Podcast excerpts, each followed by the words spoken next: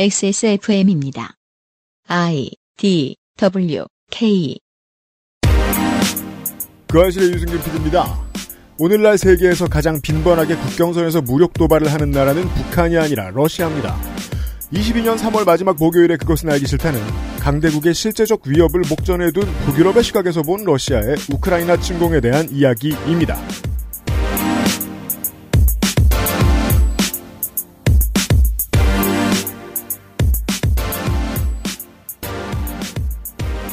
지구상의 청취자 여러분 잊지 않고 와주셔서 감사합니다.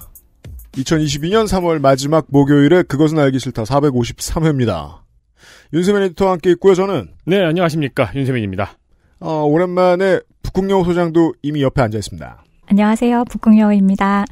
잠시 후부터 그리고 이번 지선이 시작되기 전까지 가급적 시간을 많이 덜어서 러시아의 우크라이나 침공에 대한 이야기들을 좀 해볼까 합니다. 음, 네. 여러 가지 측면에서요. 네. 오늘이 그 첫 번째 시간입니다. 간혹 가다가 발트해 3국이 안 내던 화를 내고 있다. 이런 식의 간단한 제호로 보이는 기사들은 만날 수 있습니다. 하지만 긴 얘기는 잘 못 들어봤습니다. 어, 그렇죠. 북유럽 혹은 북극해에서 본 러시아의 험상궂은 인상에 대한 이야기를 해보겠습니다. 뉴스를 듣고 와서요. 그것은 알기 싫다는 아름다운 재단 18 어른 캠페인, 독일산 맥주효모로 만든 데일리라이트 맥주효모 비오틴, 경기도 김치의 진수 콕 집어 콕 김치, 구속 없이 안전한 두 번째 인생 예가 요양원에서 도와주고 있습니다. 18. 홀로 어른이 되어야 하는 아이들을 위해 함께 해주세요. 아름다운 재단은 18 어른의 건강한 자립을 응원합니다. 아름다운 재단 18 어른 캠페인. 콕 집어 콕. 좋은 원료를 쓴 김치를 만들 시간이 없을 땐 콕 집어 콕. 배추, 무, 고춧가루, 생강, 전부 국산. 다시마, 홍합, 표고버섯도 아낌없이 쓰죠. 그러니까 김치가 생각날 땐 콕 집어 콕. 내 집처럼 편안하게, 내 집처럼 안전하게, 그저 시간을 보내는 게 아닌 시간을 활용하는 곳. 예가 요양원이 그분들을 모시러 갑니다. 물리치료와 적극적 재활 프로그램, 인간 중심의 휴머니투드 케어, 보호가 필요한 요양이 아닌 함께 살아가는 요양. 두 번째 인생을 만나다. 경기도 양주 예가 요양원.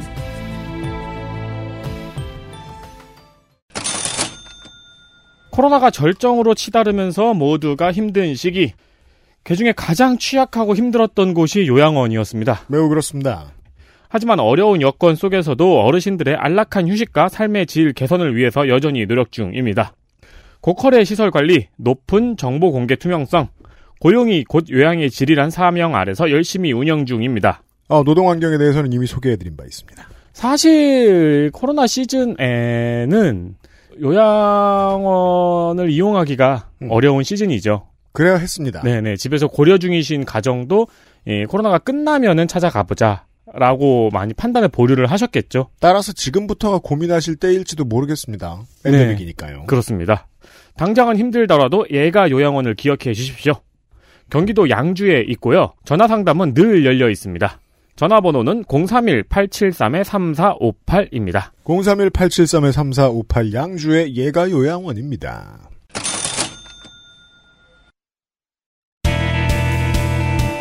뉴스 roundup. History in the making.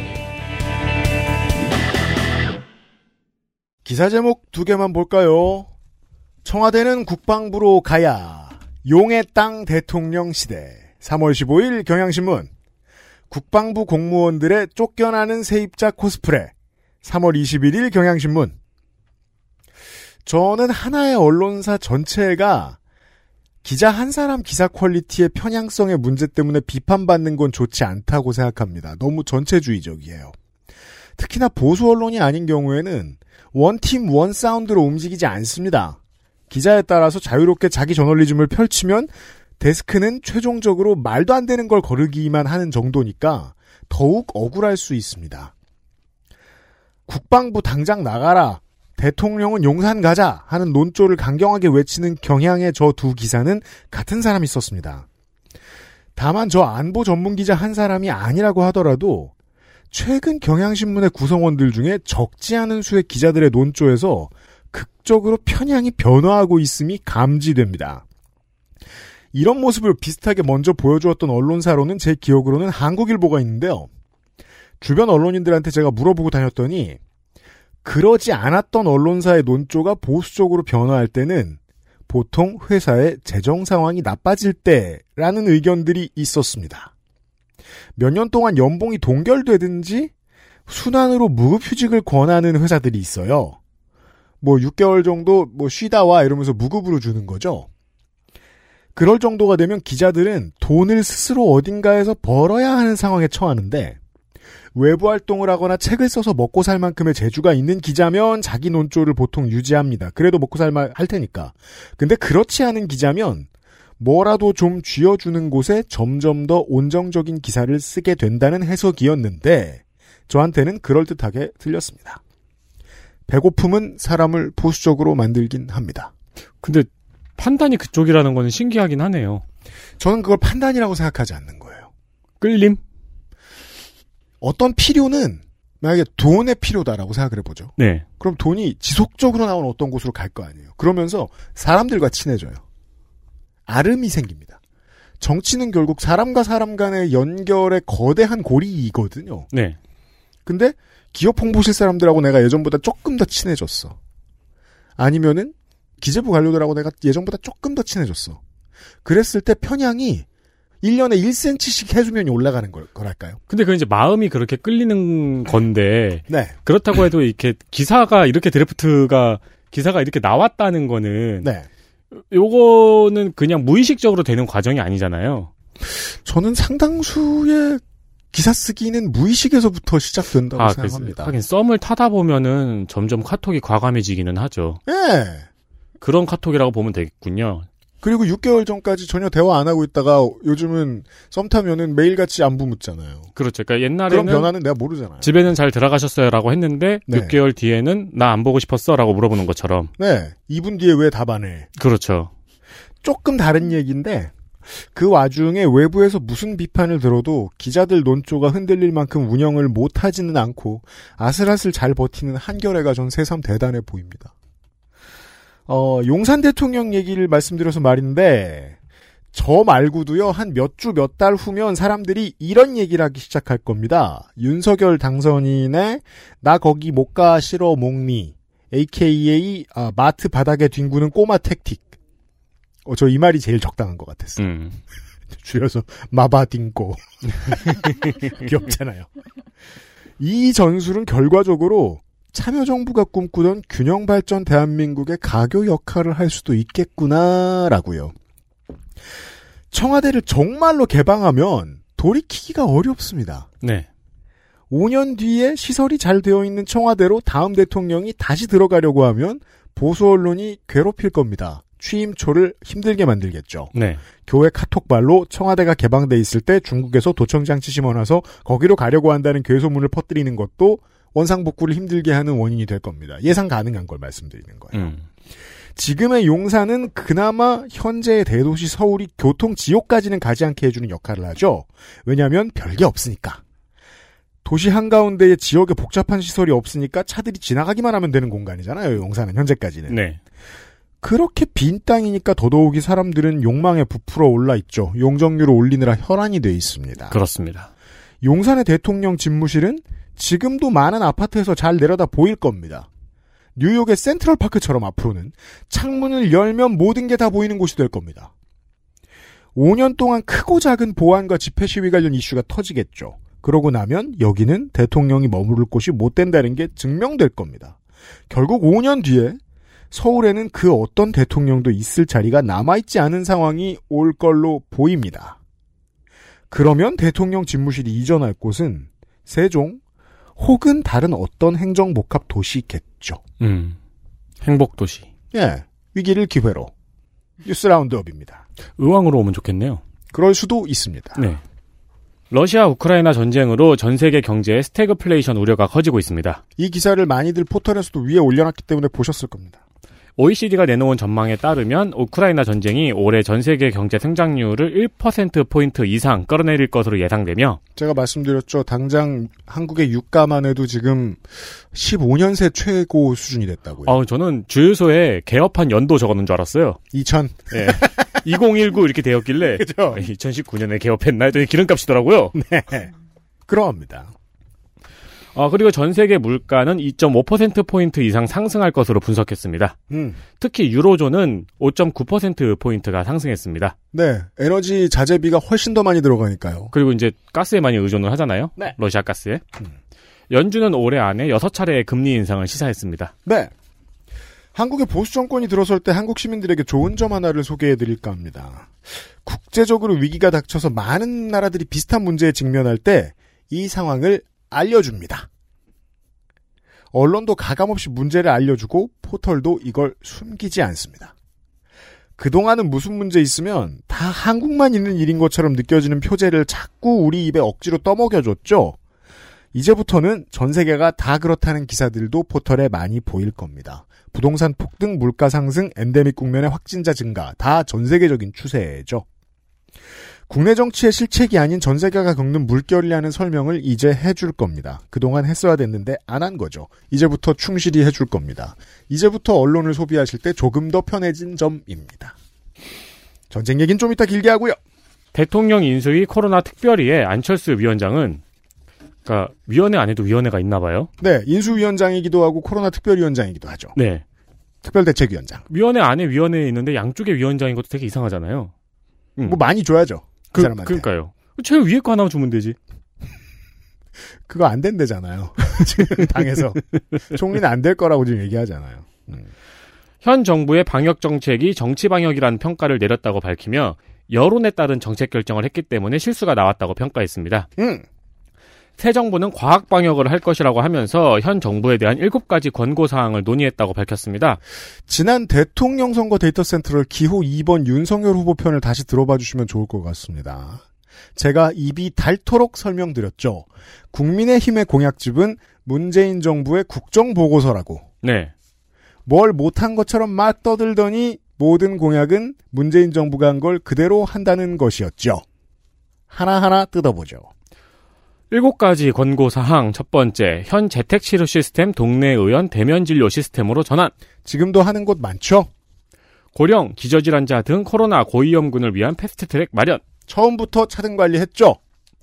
정부의 코로나19 관련 데이터 공개 분석. 이건 이미 세계에서 제일 잘하는 거죠. 일반 국민 대상 항체 양성률 조사. 항체 양성률 데이터도 해외에서 우리 거 가져다가 분석합니다. 이건 뭐 2년 전에 했던 얘기 같네요. 방역 패스 폐지 유지. 이건 엔데믹이라 그런 거고요. 이거 되게 역설적이지 않아요? 폐지 유지. 그렇잖아요. 정권이 유지됐어도 이렇게 했을 거라는 말도 이상한 게 이미 폐지했잖아요. 이건 그냥 없으면 되는 거잖아요. 네. 없고 여섯 가지로 가만히 하면 되는 있겠다. 그러니까요. 근데 조금 전에 이제 그 뭐냐 과학 방역 하겠다고 정치적인 결정을 한 게 문제라고 했다고 했잖아요. 네. 네.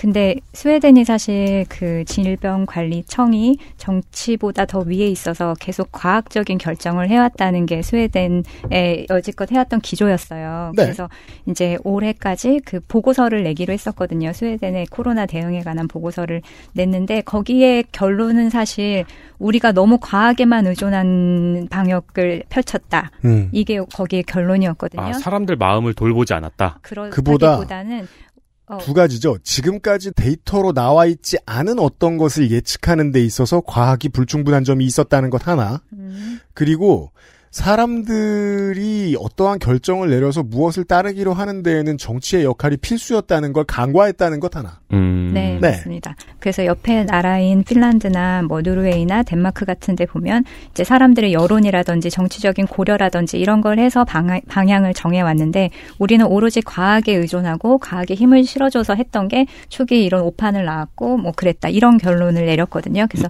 사실 지금 안 위원장이 말하는 거하고는 사실 반대의 결론인 거죠. 국민의힘과 정치인 안철수가 동일하게 오랫동안 저질러온 잘못이 있습니다. 정치라는 단어에 대한 혐오를 갖다 붙이는 거죠. 사람들이 커뮤니티로서 어떠한 결정을 내려서 어딘가로 나아가야 되는데 정치가 아니면 누가 그 일을 합니까? 정치 방역이라는 말은 방역이라는 말이에요. 그렇죠. 방역은 과학적 방법론을 정치적으로 펼치는 거니까요. 네. 근데 이게 이제 재밌는 게 저는 이제 그 이번 정권 내내 있었던 부동산 문제하고 똑같은 거거든요. 아무도 어떤 정책이 실패해서 집값이 올라가는지 몰라요. 네. 네, 실패한 건 팩트라고 치죠. 실패했으니까 집값이 음. 올랐으니까. 금리가 내려서 집값이 올라갔다는 가장 쉬운 사실 하나 빼고는 그 모든 전문가가 어떤 정책이 실패해서 집값이 올랐다고 분석하는 사람은 아무도 없어요. 사실 이거 말 못해서 그렇지 다들 이거 선수들이 올려놓은 거 아니에요. 그쵸. 예. 그러니까 이것도 똑같은 거예요. 그냥 있는 현상에 말을 갖다 얹으면 되는 거예요. 자, 아직까지 다섯 개 보셨고요. 다섯 개 다 하고 있던 거고요. 문재인 정부가 여섯 번째, 일곱 번째가 있어요. 경구용 치료제 도입 총력과 로얄티 지급을 통한 국내 복제약 생산 가능성 타진. 어쩌고 도입 총력은 이제 백신 개발 단계부터 한국이 계속하고 있던 일이고. 그렇죠. 그리하여 한국은 세계 최대 백신 생산국 중 하나가 됐기도 하고요. 네. 경구용 치료제에 대해서도 마찬가지입니다. 이건 이제 열심히 살 거야 같은 말이죠. 끝으로 자영업자 손실 보상을 위한 대출 만기 연장과 상한유예 실시 등입니다. 하고 있다고요. 아니 어떻게 일곱 가지가 다 하고 있는 겁니까? 심지어 지금 요새는 민간인 은행들 동원해서 대출을 이미 받은 기업을 대상으로 한 추가 저리 대출도 실시하죠. 네. 그리고 이런 것도 하죠. 제가 처음으로 요새 기업 대출을 알아보고 있습니다. 어, 목돈이 필요해져서. 은행 사이트에 팝업이 떴길래 oh yeah 하고 눌러보니까 이미 대출을 한번 받았거나 소상공인 지원금을 받은 업체만 대상으로 한 대출을 해준다는 거예요. 네. 그래서 잉 우울했던 게 제가 어제입니다. 이게 이게 사실 이명박 박근혜 정부 때도 제가 늘 느끼던 건데요. 언론이 똑같은 일을 할 때도 가급적 그 일을 보수가 해야 한다고 생각하는 성향이 늘 강하다는 게 재밌습니다. 그러니까 이거는 방역 관련 전문가가 캠프에 있었을 거 아니에요. 네. 집권을 하겠다는 사람이었으니까 음. 캠프였으니까 네. 캠프에서 방역 관련 전문가가 이 카피라이팅 딱 두 개 쓰고 잔 거예요. 정치 방역, 과학 방역 쓰고 잔 거예요. 그리 보입니다. 다음은 전쟁과 관련된 국내의 가십입니다. 복무 중인 해병대 병사가 휴가를 나와서 국제 의용군에 참가하겠다면서 폴란드로 무단 출국했습니다. 국내 병사가요. 네, 국내 해병대 병사가요. 음. 휴가 복귀 예정일에 인천공항에서 폴란드 바르샤바로 이동한 뒤 버스를 타고 우크라이나 쪽으로 이동, 국경을 넘은 것으로 알려졌습니다. 네. 이런 비슷한 생각을 한 번이라도 해보신 분이 청취자분들 중에 계실까봐 걱정돼서 드리는 말씀인데요. 전쟁에 대한 제일 큰 오해가 화가 나고 폭력적인 사람들이 전쟁을 하는 거라는 믿음입니다. 전쟁은 제가 아는 한은 적은 힘으로 많은 걸 얻어내고 끝까지 침착한 쪽이 이기는 게 전쟁입니다. 네. 그러니까 군인과 군인의 덕목에 대한 왜곡된 이미지들이 있어요. 마초적일 거라고 생각하고. 테스토스테론 위주일 거라고 생각하고. 근데 그런 이미지가 쓸모 있을 때는요, 유튜브로 가짜 사나이 만들 때밖에 없습니다. 군은 조용하고 머리 쓰는 곳입니다. 제가 아는 한. 꼭 언론의 분석을 접하지 않더라도 제가 이번 그 관련해서 어렵지 않게 예측할 수 있는 건요. 내가 우크라이나 군이에요. 근데 말이 통하지 않고 자기 군의 령과 분위기를 이해하지 못할 외국인이 갑자기 들어오면 시킬 수 있는 건 총알바지밖에 없습니다. 인도적인 차원에서도 전략의 측면에서도 이 사람들을 그냥 죽이는 게 지금 온당치가 않은 거예요. 우크라이나에서도 돌려보내는 방법을 주로 택하게 되는 거죠. 그러면 우크라이나 군은 손해죠. 국경수비대가 그런 행정 처리하고 있으니까 요새. 처음에는 급하니까 그냥 받았던 것 같아요. 예전 뭐 몇 주 전에 기사들을 보면. 근데 조금 써보고 문제가 더 많다는 걸 우크라이나 군은 쉽게 이해했던 것 같습니다. 네. 이런 생각하는 분들 있다면 제발 꿈 깨세요. 그쵸. 참 군인이어서 우크라이나로 간다는 발상보다는 유튜브를 땡기러 간다는 발상이 더 설득력이 높죠. 최근에 전인범 예비역 중장 전 특정사령관 했던 인물이죠. 그분이 뭐 유튜브에서 뭐 인터뷰했나요? 뭐 그런 게 올라와 있던데, 어, 한번 참고해 보시면 좋을 것 같습니다. 결론은 나 같으면 안 간답니다. 다음 보시죠. HDC 현대산업개발의 정기주주총회에서 다루게 될 안건을 분석한 참여연대, 민주노총, 한국노총 등이 현대산업개발의 쇄신 의지가 부족하다고 평가했습니다. 네. 안건은 기존 사 내외 의사 대부분을 재선임, 음흠. 그리고 지속가능 경영, 안전경영에 대한 회사의 의무를 명문화, 이사회 내 안전보건위원회를 설치하는 등의 내용입니다. 이 중에서 뒤에 두 가지, 음. 그러니까 지속가능 경영, 안전 경영에 대한 어쩌고저쩌고 명문화, 음. 안전보건위원회 설치, 요 두 개는 경제개혁연대에서 현대산업개발의 주주인 네덜란드 연금투자회사 APG의 위임을 받아서 요구한 정관 변경입니다. 네. 다만 요구사항 중에서 ESG에 관한 권고적 주주 제한권 도입은 받아들여지지 않았습니다. 3, 40대 직장인들이 뭔가 트렌드에 확 취해버린 것처럼 입만 열면 ESG, ESG 노래를 부르고 다니는 대기업 문화인데 요즘 대한민국이. 그 와중에서도 이걸 져버리고 있습니다. 참여연대가 요즘 바쁘죠? 현 정부 하에서는 없었을 움직임들에 대한 목소리를 내느라 아주 바쁩니다. 제가 제일 껄끄러워했던 미래입니다. 시민단체들이 5년 전에 하던 싸움을 똑같은 볼륨으로 다시 시작하는 거예요. 이거는 일감이 들어와서 행복한 게 아니고 그냥 퇴행이잖아요. ESG고 뭐고 국내 10대 로펌들이 중대재해기업처벌법 방어전담팀 만든 데다가 수임료 수십억씩 쏟아붓고 있다는 소식을 전해드린 적이 있었을 겁니다. 그러면서 동시에 말씀드린 게 정씨 일가가 아파트 붕괴 사고 때문에 한참 저점으로 떨어진 HDC 자사 주식을 매입하고 있다는 얘기였습니다. 주총에서 그쪽 목소리가 커진다는 거죠. 그리고 가격이 떨어질 게 불보듯 뻔하니까 국민연금은 주식을 팔았습니다, 지난번에. 10% 이하로 지분율이 낮아졌죠. 그리고 정권도 바뀝니다. 시민단체 주주활동은 활기를 띠겠지만, 지난주에도 말씀드렸듯이 국민연금 스튜어디시 코드라는 국가의 든든한 지원군은 이제 슬슬 자취를 감추고 있습니다. 어디라고요? 네덜란드 연금투자회사 위임을 받았다고요? 아, 몇몇 유명한 언론인 여러분들께 간곡히 부탁드립니다. 아, 지달 초에 정권을 누가 잡든 달라지는 게 없다는 말을 입에 올리려고 어, 너그 집안이 너 커트라인 높은 대학 보내고 방송국이 전파 써가면서 너 출연시키고 신문이 지면 써가면서 네 글 올려주는데 큰 잘못하시는 겁니다. 세상은 선거 승패만 존재하는 게 아니고요. 그로 인해 발생하는 수천만 가지 문제들이 있습니다. 바로 저 건물 어디죠? 국회의사당? 아니요. 그럼 정경련. 바로 정경련 만나가가지고 그 중대재해처벌법 얘기하더라고요. 네, 신났죠. 다른 국제 뉴스. 조 바이든 미국 행정부에서 미얀마의 군부가 로힝야족에 집단 학살을 자행하고 있다고 결론 내었습니다. 그렇대요. 그러니까 이제 그게 집단 학살이라는 결론을 내린 단어를 겁니다. 붙인 거예요? 네. 네.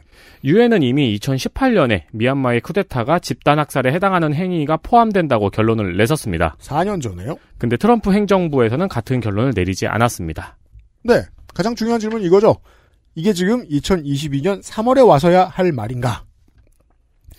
이 학살이 자행되고 지금 5년이 지났는데 그동안 뭐 했는가? 미국은 뭐가 껄끄러웠나? 보통 민주공화국이 해당 국가에 어떻게 건설되고 유지되는가 그리고 더 중요한 건 그렇게 유지되는 민주공화국이 미국과 서방 세계에 얼마나 도움이 되는가가 언제나 미국의 가장 중요한 고민거리죠. 근데 5년 전에는 이걸 비난하려고 보니까 당시에 이 학살을 묵인방관한 아웅산 수치가 정치적 명분을 잃으면 미얀마의 민심이 이 사람들에게 등을 돌리면 본인들이 곤란해진다고 생각했던 거겠죠. 근데 지금은 쿠데타로 아웅산 수치가 사라졌잖아요. 네. 이제 이런 메시지를 내놓는 거 아닌가 싶다는 거고요.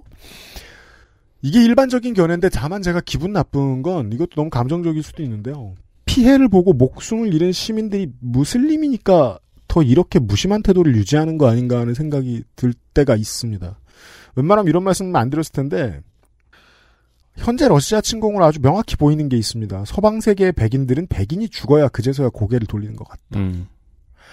비슷하게 생긴 사람들에게 일어난 참산이 어쩌니 하는 보도를 하는 백인 기자들 이번에 꼴이 엄청 됐죠. 그것 때문에 좋지 않게 볼 수밖에 없었습니다. 마지막 뉴스. in-app 결제 강제 금지법이 시행이 됐으나 실효성이 없다는 지적입니다. 네. 구글은 수수료가 없는 개발사의 홈페이지로 가서 결제할 수 있는 outlink를 막았고요. 음. 앱 외부에서 결제를 독려하는 표현도 금지했습니다. 네. 애플은 아무 반응도 없는 상태입니다. 애플다운 반응입니다. 네. 한편 개발사에서도 새로운 결제 시스템의 개발과 구글의 인앱 결제 수수료율과 제3자를 통한 결제 수수료율이 차이가 크지 않다는 이유로 아직 주저하고 있는 상황이라고 전했습니다. 네. 제3자의 결제 수수료율까지도 구글과 애플이 조절할 수 있다는 함정도 있어요. 다만 이제 제가 걱정하는 건 그겁니다. 이게 국내 언론들이 이 법이 들어선 다음에 해석을 이제 슬슬 내놓기 시작하거든요. 도입이 된 후에 어떤 변화가 있었다, 별 변화가 없었다. 다만 그 기사들을 볼 때 아쉬운 점은 한국이 이걸 세계 최초로 주도한 게 맞잖아요. 미국도 지금 우리를 따라서 반독점 금지법의 모바일판 법안들을 막 내놓고 있습니다. 한국의 신호를 따라간 거죠. 우리가 예측한 대로. 네. 그러면 법에 허점이 있으면 법의 허점을 애플과 구글이 악용한다. 그러니까 이걸 고치자라고 해야지. 한국의 기사들은요 다 그러니까 안 될 거야. 법을 잘못 만들었어. 음. 애 논조예요. 이게 너무 신기해요. 언론인들이 얼마나 사회 참여 의지가 없는지를 보여주는 기사들이 이 관련 법에 대한 기사들 중에 되게 많습니다. 그 언론인들이 적극적으로 굴면 세상은 바뀌고요. 언론인들이 소극적으로 구니까 세상이 안 바뀐 거라는 말을 사람들이 계속 해줘야 될 것 같습니다. 안 그러면 자기들의 역할이 뭔지를 자꾸 잊어버리는 것 같습니다. 음. 이게 최근에는 중대재해기업처벌법에서도 많이 보였는데 네. 논란이 되는 쟁점 법안이 있잖아요. 네. 여야가 심하게 다투는 법안. 음. 여야가 싸우다가 결국에는 통과가 됐어요. 음. 근데 이제 그게 보수주에서 반대하는 법안이에요. 네. 그러면은 통과되고 일주일 뒤에 꼭 나타나는 기사가 이런 기사예요. 변한 것 없다. 시행 어렵다. 네. 인해결제 강제금지법은 지금 회기가 아직 절반이 남아 있잖아요. 개정판이 여러 번 등장해야 될 것 같습니다. 그리고 모든 법은 엄청나게 개정하죠. 당연합니다. 뉴스 roundup이었어요. XSFM입니다. 말할 수 없는 고민? 직접 확인해 보세요. 데일리 라이트 맥주 효모. 콕 집어 콕. 믿어도 되는 김치를 찾을 땐 콕 집어 콕. 햇서 빙진 김치. 재료부터 공정. 유통까지 안심. 직접 구매한 재료로 만드니까요. 그러니까 김치가 생각날 땐 콕 집어 콕.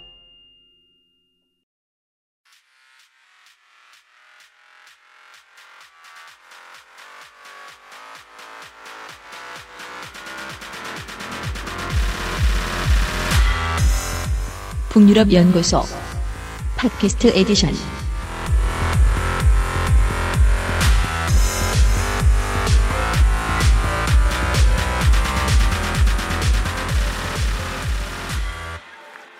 북유럽 연구소 시간 22년 봄 제호입니다. 오늘은 그냥 북유럽 얘기가 아닙니다. 계간이었어요? 그렇게 됐네요. 하지만 많은 계를 뛰어넘어서 오랜만에 오셨습니다. 반갑습니다. 네. 그 이제 지금으로부터 3년 반 전으로 돌아가 볼게요. 3년 반 전이면 18년 여름 가을쯤 네, 됐겠습니다. 18년 가을입니다. 네, 네, 네. 2018년 가을 10월 음. 노르웨이 해안을 뒤덮은 군대에 대해서 말씀을 드리겠습니다. 보통 우리는 그렇게들 생각합니다. 어, 북유럽에 있는 나라들은 군대와 거리가 멀 것 같다. 그럴 것 같죠. 중세에는 거긴 군인밖에 없었을 것 같다. 네. 노르웨이 북쪽 해역이 2018년 10월에 각종 무기와 병력으로 뒤덮였습니다. 음. 어, 북대서양 조약기구 나토의 합동 군사 훈련이 있었습니다. 음. 저는 사실 제가 이 감이 별로 없어서 병력이 5만, 음. 항공모함을 포함한 함정이 65척, 음. 전투기가 250대, 네. 장갑차 등 전투 차량 1만 대가 투입된 훈련이었습니다. 세계 대전이죠. 아, 그래요? 냉전 네. 종식 이래 가장 큰 규모의 군사 훈련이었다고 하더라고요. 이 훈련에는 미국, 영국, 프랑스를 비롯한 29개의 나토 회원국이 다 참여를 했고요. 음. 그리고 트라이던트 훈련이라고 불렸는데 중립국인 핀란드, 스웨덴도 참여를 했습니다. 스웨덴, 핀란드, 핀란드는 나토가 아니에요. 그렇죠. 음. 그래서 신기한 일이죠. 네. 군사훈련에 참여했다는 게. 음. 이 러시아와 국경을 맞댄 북극해에 미군의 항공모함이 등장한 것이 30년 만의 일이었다고 해요. 이때 잠깐 우리나라 뉴스에도 지나갔는데 이런 걸 워낙 작게 다루니까 되게 이례적인 일인데. 네. 네. 그래서 이 훈련에 이제 그 제목이 있을 거 아니에요? 음. 예, 이게 나토 회원국인 노르웨이 해안에 적국이 상륙했다. 그러면 어떻게 우리는 대응할 것인가? 이런 가정하에 훈련을 했는데요. 아, 그게 훈련 제목인 줄 알고, 어, 저 나라는 훈련 제목을 저렇게 짓는 거예요. 왜 우리는 아, 막, 제목은 아니고. 우리는 뭐 스피릿 막 이러잖아요. 아, 그거 이거 일본 만화 제목 같잖아요. 그러니까요. 이름 있었는데. 하여튼 그 이때 가상의 적국이 어디였을까요? 이게 그렇잖아요. 우주군. 북극해 주변입니다. 노르웨이에 적이 상륙했어요. 네. 펭귄, 어, 그렇죠. 연어, 북한, 북한이래. 북, 북극에는 펭귄이 없죠. 그뭐 곰. 외계, 외계인 코카콜라. 빼면 소련밖에 없어요. 네. 제, 가그 지역에 살잖아요. 네. 이- 이런 애들 다 착하거든요. 바, 바이킹. 이런 바이킹은 애들. 본인들이고. 아, 그쵸. 가상의 적국은 바로 러시아였습니다. 네. 그렇다면 서방 30여 개국이 연합해서 중립국까지 포함해 러시아를 자극하는 사실 러시아를 자극하는 거죠. 러시아의 코앞에서 이런 대대적인 군사 훈련을 펼쳤으니까요. 네. 그죠. 미군만 왔어도 그냥 좀 짜증내고 말았을 텐데 네. 온 세계가 다 거기 모여서 군사 훈련 이게 했다고요. 그러니까 우리나라로 치면은 우리나라, 일본, 미국, 뭐 인도 그리고 아세안 이 다 모여서 서해에서 훈련을 한 거잖아요. 그런 식 그런 음, 식이죠. 중국 진짜. 중국 보라고. 진짜 아주 음. 가까운 곳에서. 그럼 그 까닭이 무엇이었을까? 음. 근데 제가 이거를 이제 지금부터 이 훈련도 말씀을 드리지만 유럽 얘기를 하지만 또 좀 이따가는 뭐 푸틴 얘기도 하고 젤렌스키 얘기도 하고 그럴 건데 네. 어떻게 보면 저도 이 자료를 보면서 제 시각이 좀 편향될 수 있다는 생각이 들어요. 저는 아, 안 아무래도 그렇겠어요? 뭐 북유럽이라던가 지금 상황을 봐서는 우크라이나의 입장에 오히려 감정이입을 하게 되잖아요. 음, 네. 그러니까 이러면 러시아한테 공평하지 않기 때문에 두 분 중에 누가 더 술을 잘하시죠? 유피님이 훨씬 잘하시죠? 그럼 그런데 술과 러시아는 관련이 깊죠. 왜? 보드카는 제가 더 좋아해요. 두 분 중에 한 분이 러시아의 입장을 계속 생각해 주셨으면 좋겠어요. 그럼 제가 돈바스 주민의 입장을 생각해 볼게요. 이게 제가 어, 그럴까요? 러시아계 돈바스 주민. 괜찮네요. 이게 참 중요한 접근이고 좋은 시작인 게 한국인들이 세계를 보는 시각은 CNN이나 워싱턴 포스트 쪽의 색안경에 좀 더 가까워요. 맞아요. 그렇죠. 언제나 그런 편이에요. 네. 그걸 알고 접근할 필요는 있습니다, 당연히. 그래서 알자지라의 보도가 되게 도움이 많이 되는 경우가 많죠. 네, 맞아요. 그럴 때도 네. 있어요, 진짜. 네. 그래서 그러면 해주시는 거예요? 음. 돈바스 지역에 네, 돈바스 지역의 러시아계 주민. 어, 네, 그럼 네. 이름도 하나 정하면 어떨까요? 아, 러시아계 이름을 짓는 법이 몰라가지고. 뭐, 네. 음, 세르게이? 아, 세르게이 괜찮네요. 세르게이 괜찮아요? 네, 비슷한 이름의 축구 선수가 있는 것 같은데. 사실 고려인이라 그냥 세민일 수도 있어요. 아, 그렇죠.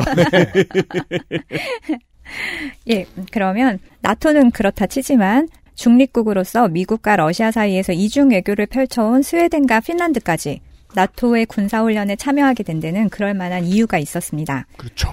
냉전이 풀린 이후에도 유럽과 러시아의 관계는 편하지가 않았습니다. 좋았던 적이 없습니다. 네. 러시아의 크림반도 병합. 이거 이제 크름이라고 해야 되나요? 그니까 말이에요. 단어 읽는 법을 요 한 달 사이에 새로 너무 많이 배워가지고요. 음. 이거는 작년 뉴스 아카이브에서 제가 말씀을 드렸죠. 네. 딱 이번 주에. 음. 제가 그래서 혹시라도 실수하더라도 양해해 주세요. 네. 그다음 어, 우크라이나의 유로마이단 혁명 같이 굵직굵직한 사건 말고도 크고 작은 러시아의 외교 분쟁도 있었고 또 유럽의 민주주의를 위협하는 가짜 뉴스를 추적해 가면 러시아의 자금줄이 있다더라 이런 탐사 보도도 있었습니다. 그게 다 클린턴이 네. 힐러리 클린턴의 모략이었어요. 아 러시아 입장에선 그런 거예요? 그렇죠. 어, 네. 피자집 아래 애들이나 막 감금하고 말이야. 그렇죠. 아니 우리가 자본주의 하는데 아 자본주의라고. 어, 이런 러시아에 네, 러시아발 가짜 뉴스에 대한 것들도 지금 정리를 해보고 있어요. 저희가 따로 시간을 낼 거예요. 이래서 이 러시아에 대한 반감은 대중 매체에서도 드러납니다. 사실 음. 우리나라 영화에서도 보면은 뭔가 범죄자라던가 이런 거에 특정 나라 뭐 아니면 민족 이런 게 드러날 때가 있잖아요. 음. 유럽은 그게 되게 명확해요. 그래서 맞아요. 유럽의 범죄 소설, 뭐 영화, 제가 즐겨 보는 뭐 추리물, 시리즈물 음. 이런 데 등장하는 조직 범죄단의 두목의 이름을 보면 대부분이 무슨 오프, 음. 무슨 스키, 무슨 옌코 이런 식으로 끝나거든요.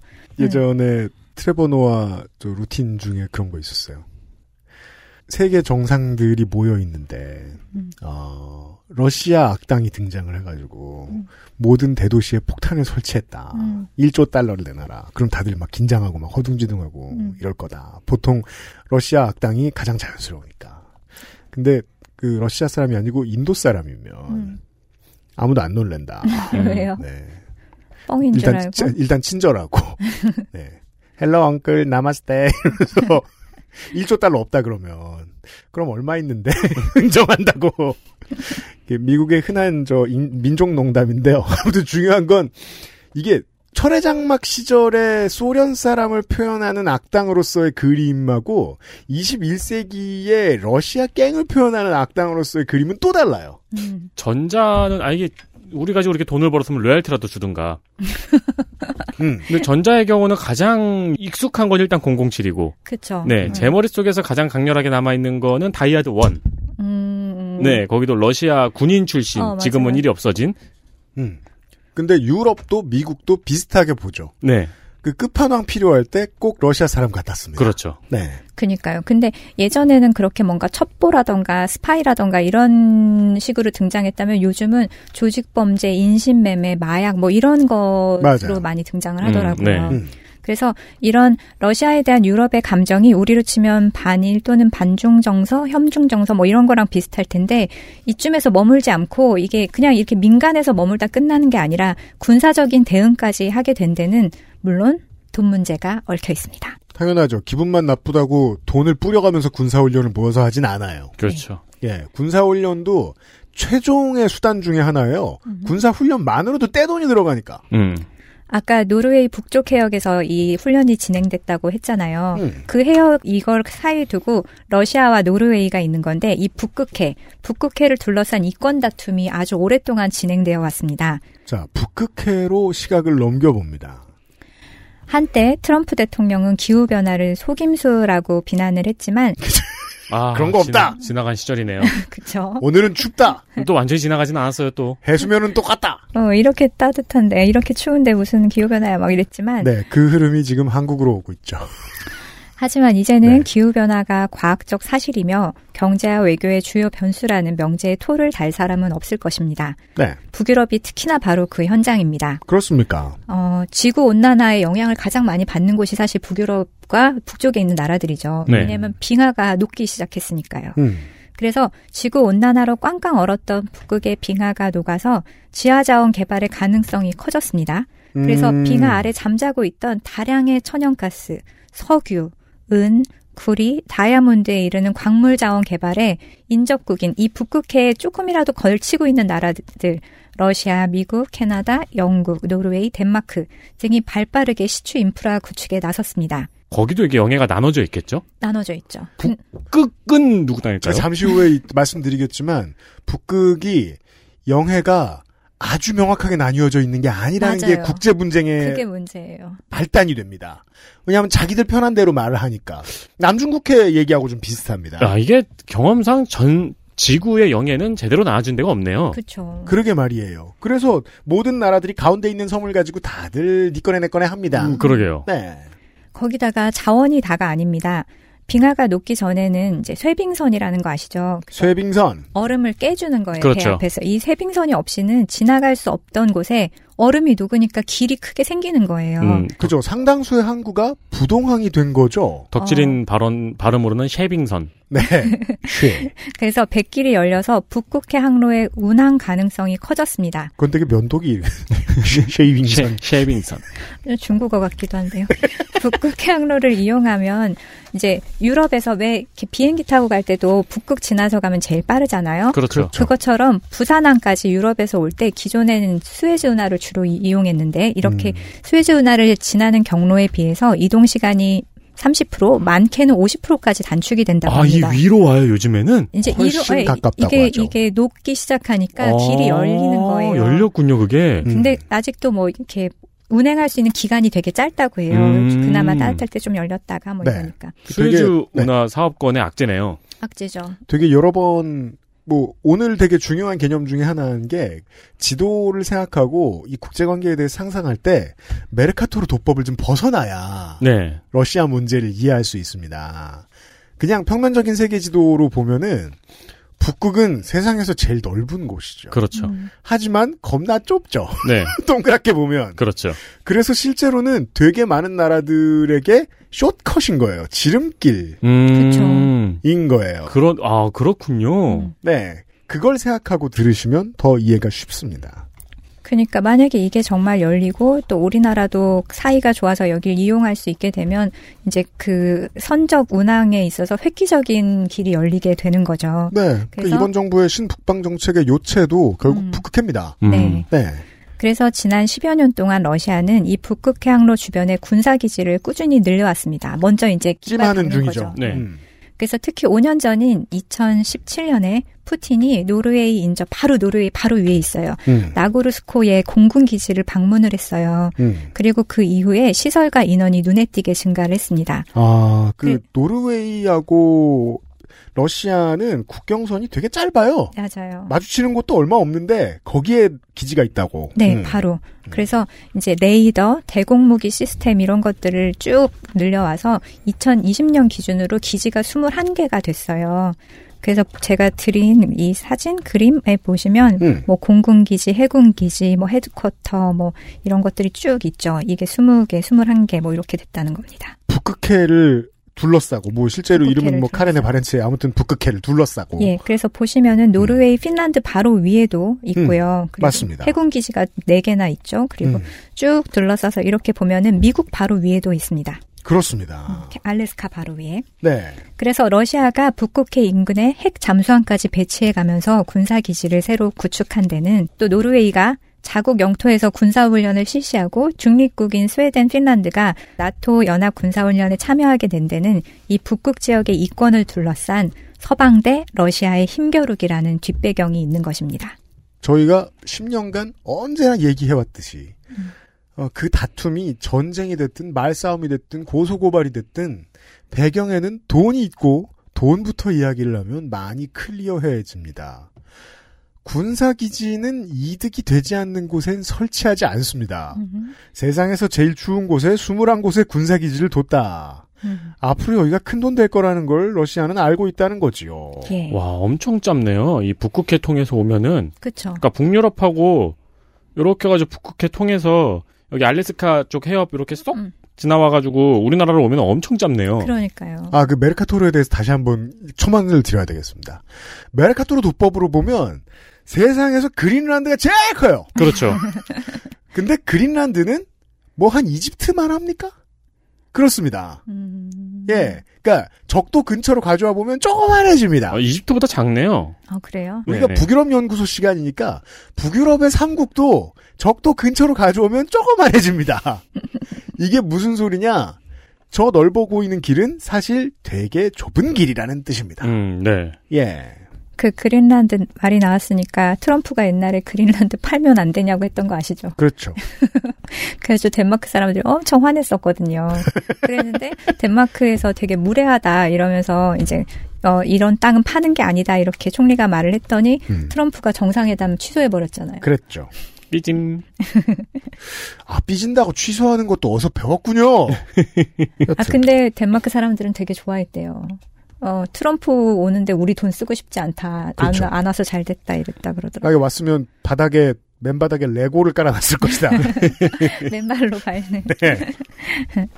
네. 어, 그, 근데 이제 이게 경제적인 문제가 있지만 또 이건 외교적으로도 풀어야 될 일이잖아요. 네. 그래서 사실은 스웨덴하고 핀란드는 그 러시아하고도 가깝지만 또 이 대서양 건넌 미국하고도 가깝잖아요. 그래서 그렇죠. 이 중간에서 사실 우리나라랑 되게 비슷한 면이 있어요. 중국과 일본과 뭐 러시아와 미국의 사이에 있다고 보시면 되는데 네. 맞습니다. 그래서 여기도 외교를 굉장히 중요하게 생각했기 때문에 그래서 나토에 가입을 하지 않았습니다. 음. 그래서 중립국 지위를 유지하면서 그 이중 외교라고 맞아요. 불리는데 러시아한테는 또 이렇게 이렇게 하고 미국한테는 이렇게 이렇게 하고 그래서 이중 외교를 계속 해왔어요. 보통 동양에선 대나무 외교라고 하죠. 아 그래요? 네. 그래서 그 에스토니아, 라트비아, 리투아니아를 포함해서 이 북유럽의 여섯 개 나라가 진짜 지정학적인 입지가 한국하고 되게 많이 비슷하죠. 맞아요, 비슷해요. 양강에 껴서 음, 한쪽은 바다 건너에 저기, 한쪽은 내 등 뒤에. 음. 그리고 네. 바로 밑에 국경이 많이 인접해 있는 유럽 같은 경우에는 다 미국하고 동맹국이고. 그쵸. 그리고 내 등 뒤에 있는 새끼는 자꾸 여기저기서 전쟁을 일으키, 실제로 일으키고 다니는 놈들이야. 음. 그렇죠. 그 점도 한국이랑 비슷해요. 불쾌하네요. 어, 세르게이. 그래서 근데 이 푸틴도 열이 받은 거예요. 일단 그 나토 자기들도 이걸 기지를 구축해 왔지만 자기들 코앞에서 이렇게 나토 훈련까지 하니까 화가 났죠. 그래서 네. 푸틴도 핀란드, 스웨덴, 너네 노선 분명하게 해. 이렇게 해서 너네가 어느 방향인지 말을 해라. 이런 식으로 압박을 해오기 시작했어요. 그죠? 그러니까 그리고- 미국한테 뭐라고 하긴 좀 힘드니까, 음. 예. 훈련에 참여한다고? 이게 이상한 인간의 이상한 버릇이에요. 꼭 병- 시- 신우이가 미워요. 네. 병장이랑 상병이랑 싸우면은 이등병한테 물어봐요. 네. 그래가지고 최근에도 3월 12일에 러시아 외교부를 통해서 어, 스웨덴하고 핀란드한테 너희가 앞으로도 이런 군사훈련, 나토 군사훈련에 참여한다면 음. 엄청난 군사적 그리고 정치적 결과를 맛보게 될 것이다. 이렇게 뭐라 그럴까 경고를 날렸죠. 음.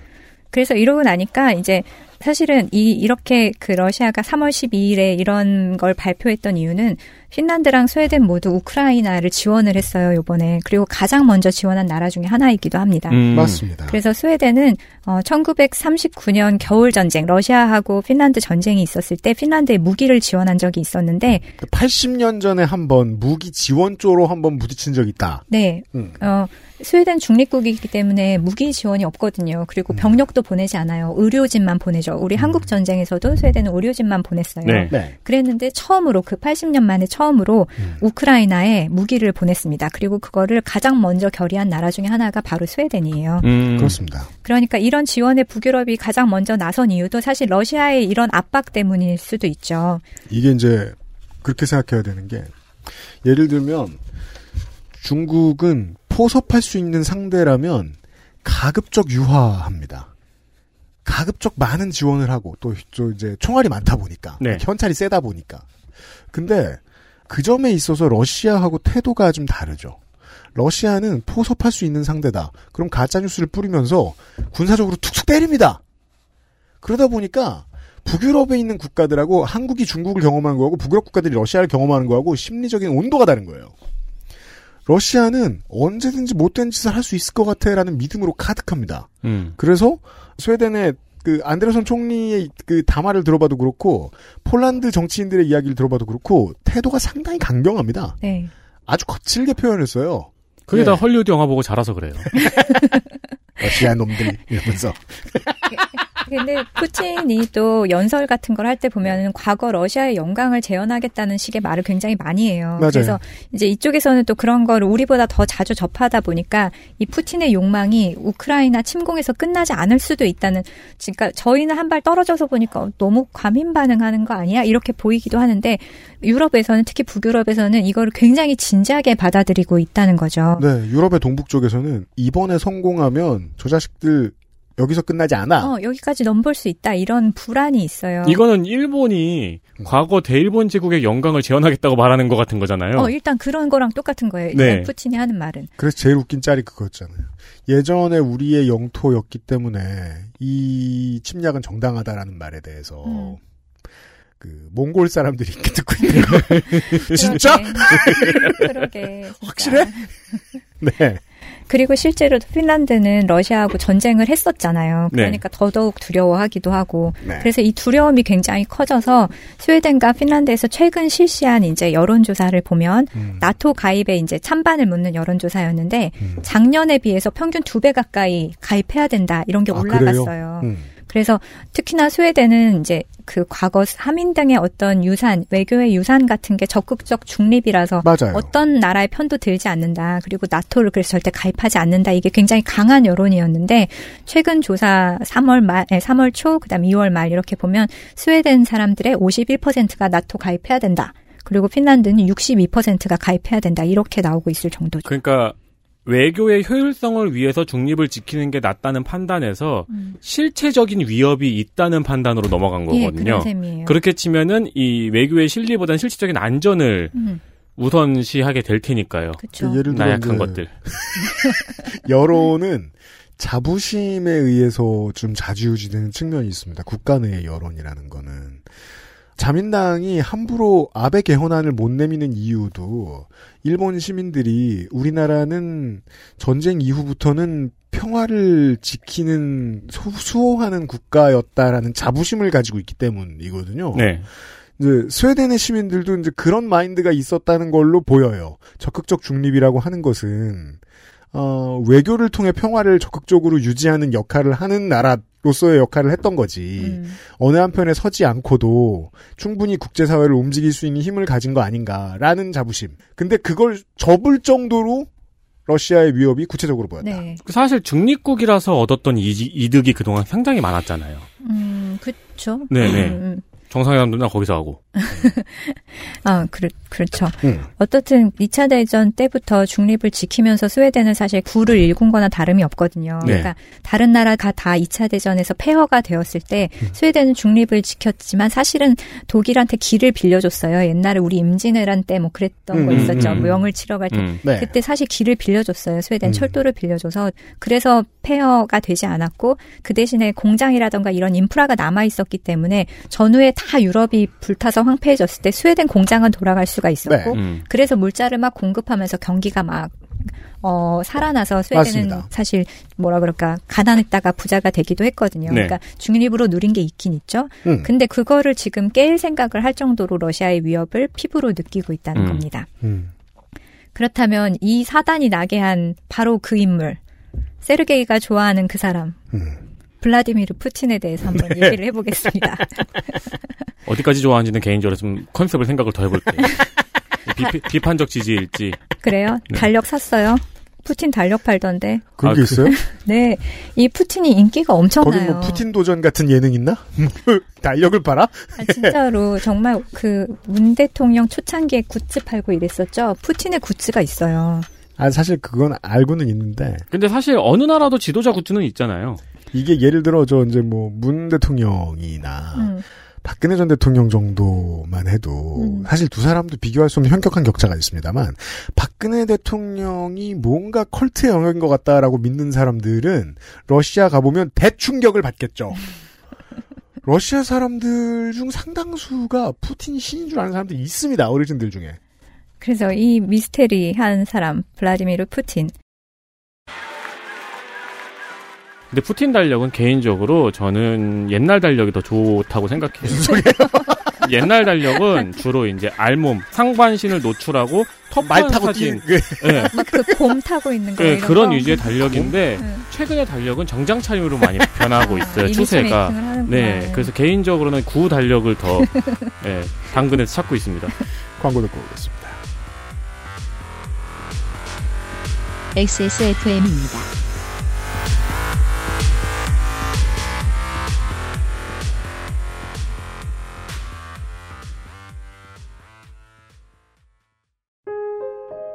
뭔가 그곳을 떠난다는 게 되게 믿기지가 않았거든요. 반평생보다 더 많이 자랐는데 갑자기 떠나게 된다니까 믿기지도 않았고 여러분의 독립은 몇 살이었나요?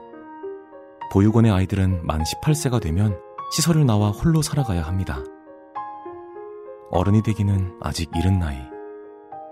곁에 아무도 없다면 그것은 자립이 아니라 고립입니다. 18. 홀로 어른이 되어야 하는 아이들을 위해 함께 해주세요. 아름다운 재단은 18 어른의 건강한 자립을 응원합니다. 아름다운 재단 18 어른 캠페인. 안정과 재활, 엇갈린 두 가치를 고민합니다. 조금 더 안락하게, 조금 더 편안하게. 예가 요양원이 그분들을 모시러 갑니다. 두 번째 인생을 만나다. 양주 예가 요양원. 오랜만에 엄마 보고 왔더니 마음이 짠하더라고. 허리도 많이 굽어지고 주름살은 어찌 그리 많이 들었대. 그래도 전에는 머리숱 좀 많았었는데 지금 그마저도 휑한 느끼는 거야. 엄마, 아들이 잘 챙겨드리진 못해서 죄송해요. 이제부턴 그중 하나만이라도 제가 챙겨볼게요. 그, 그거 있잖아요. 그거. 말할 수 없는 고민?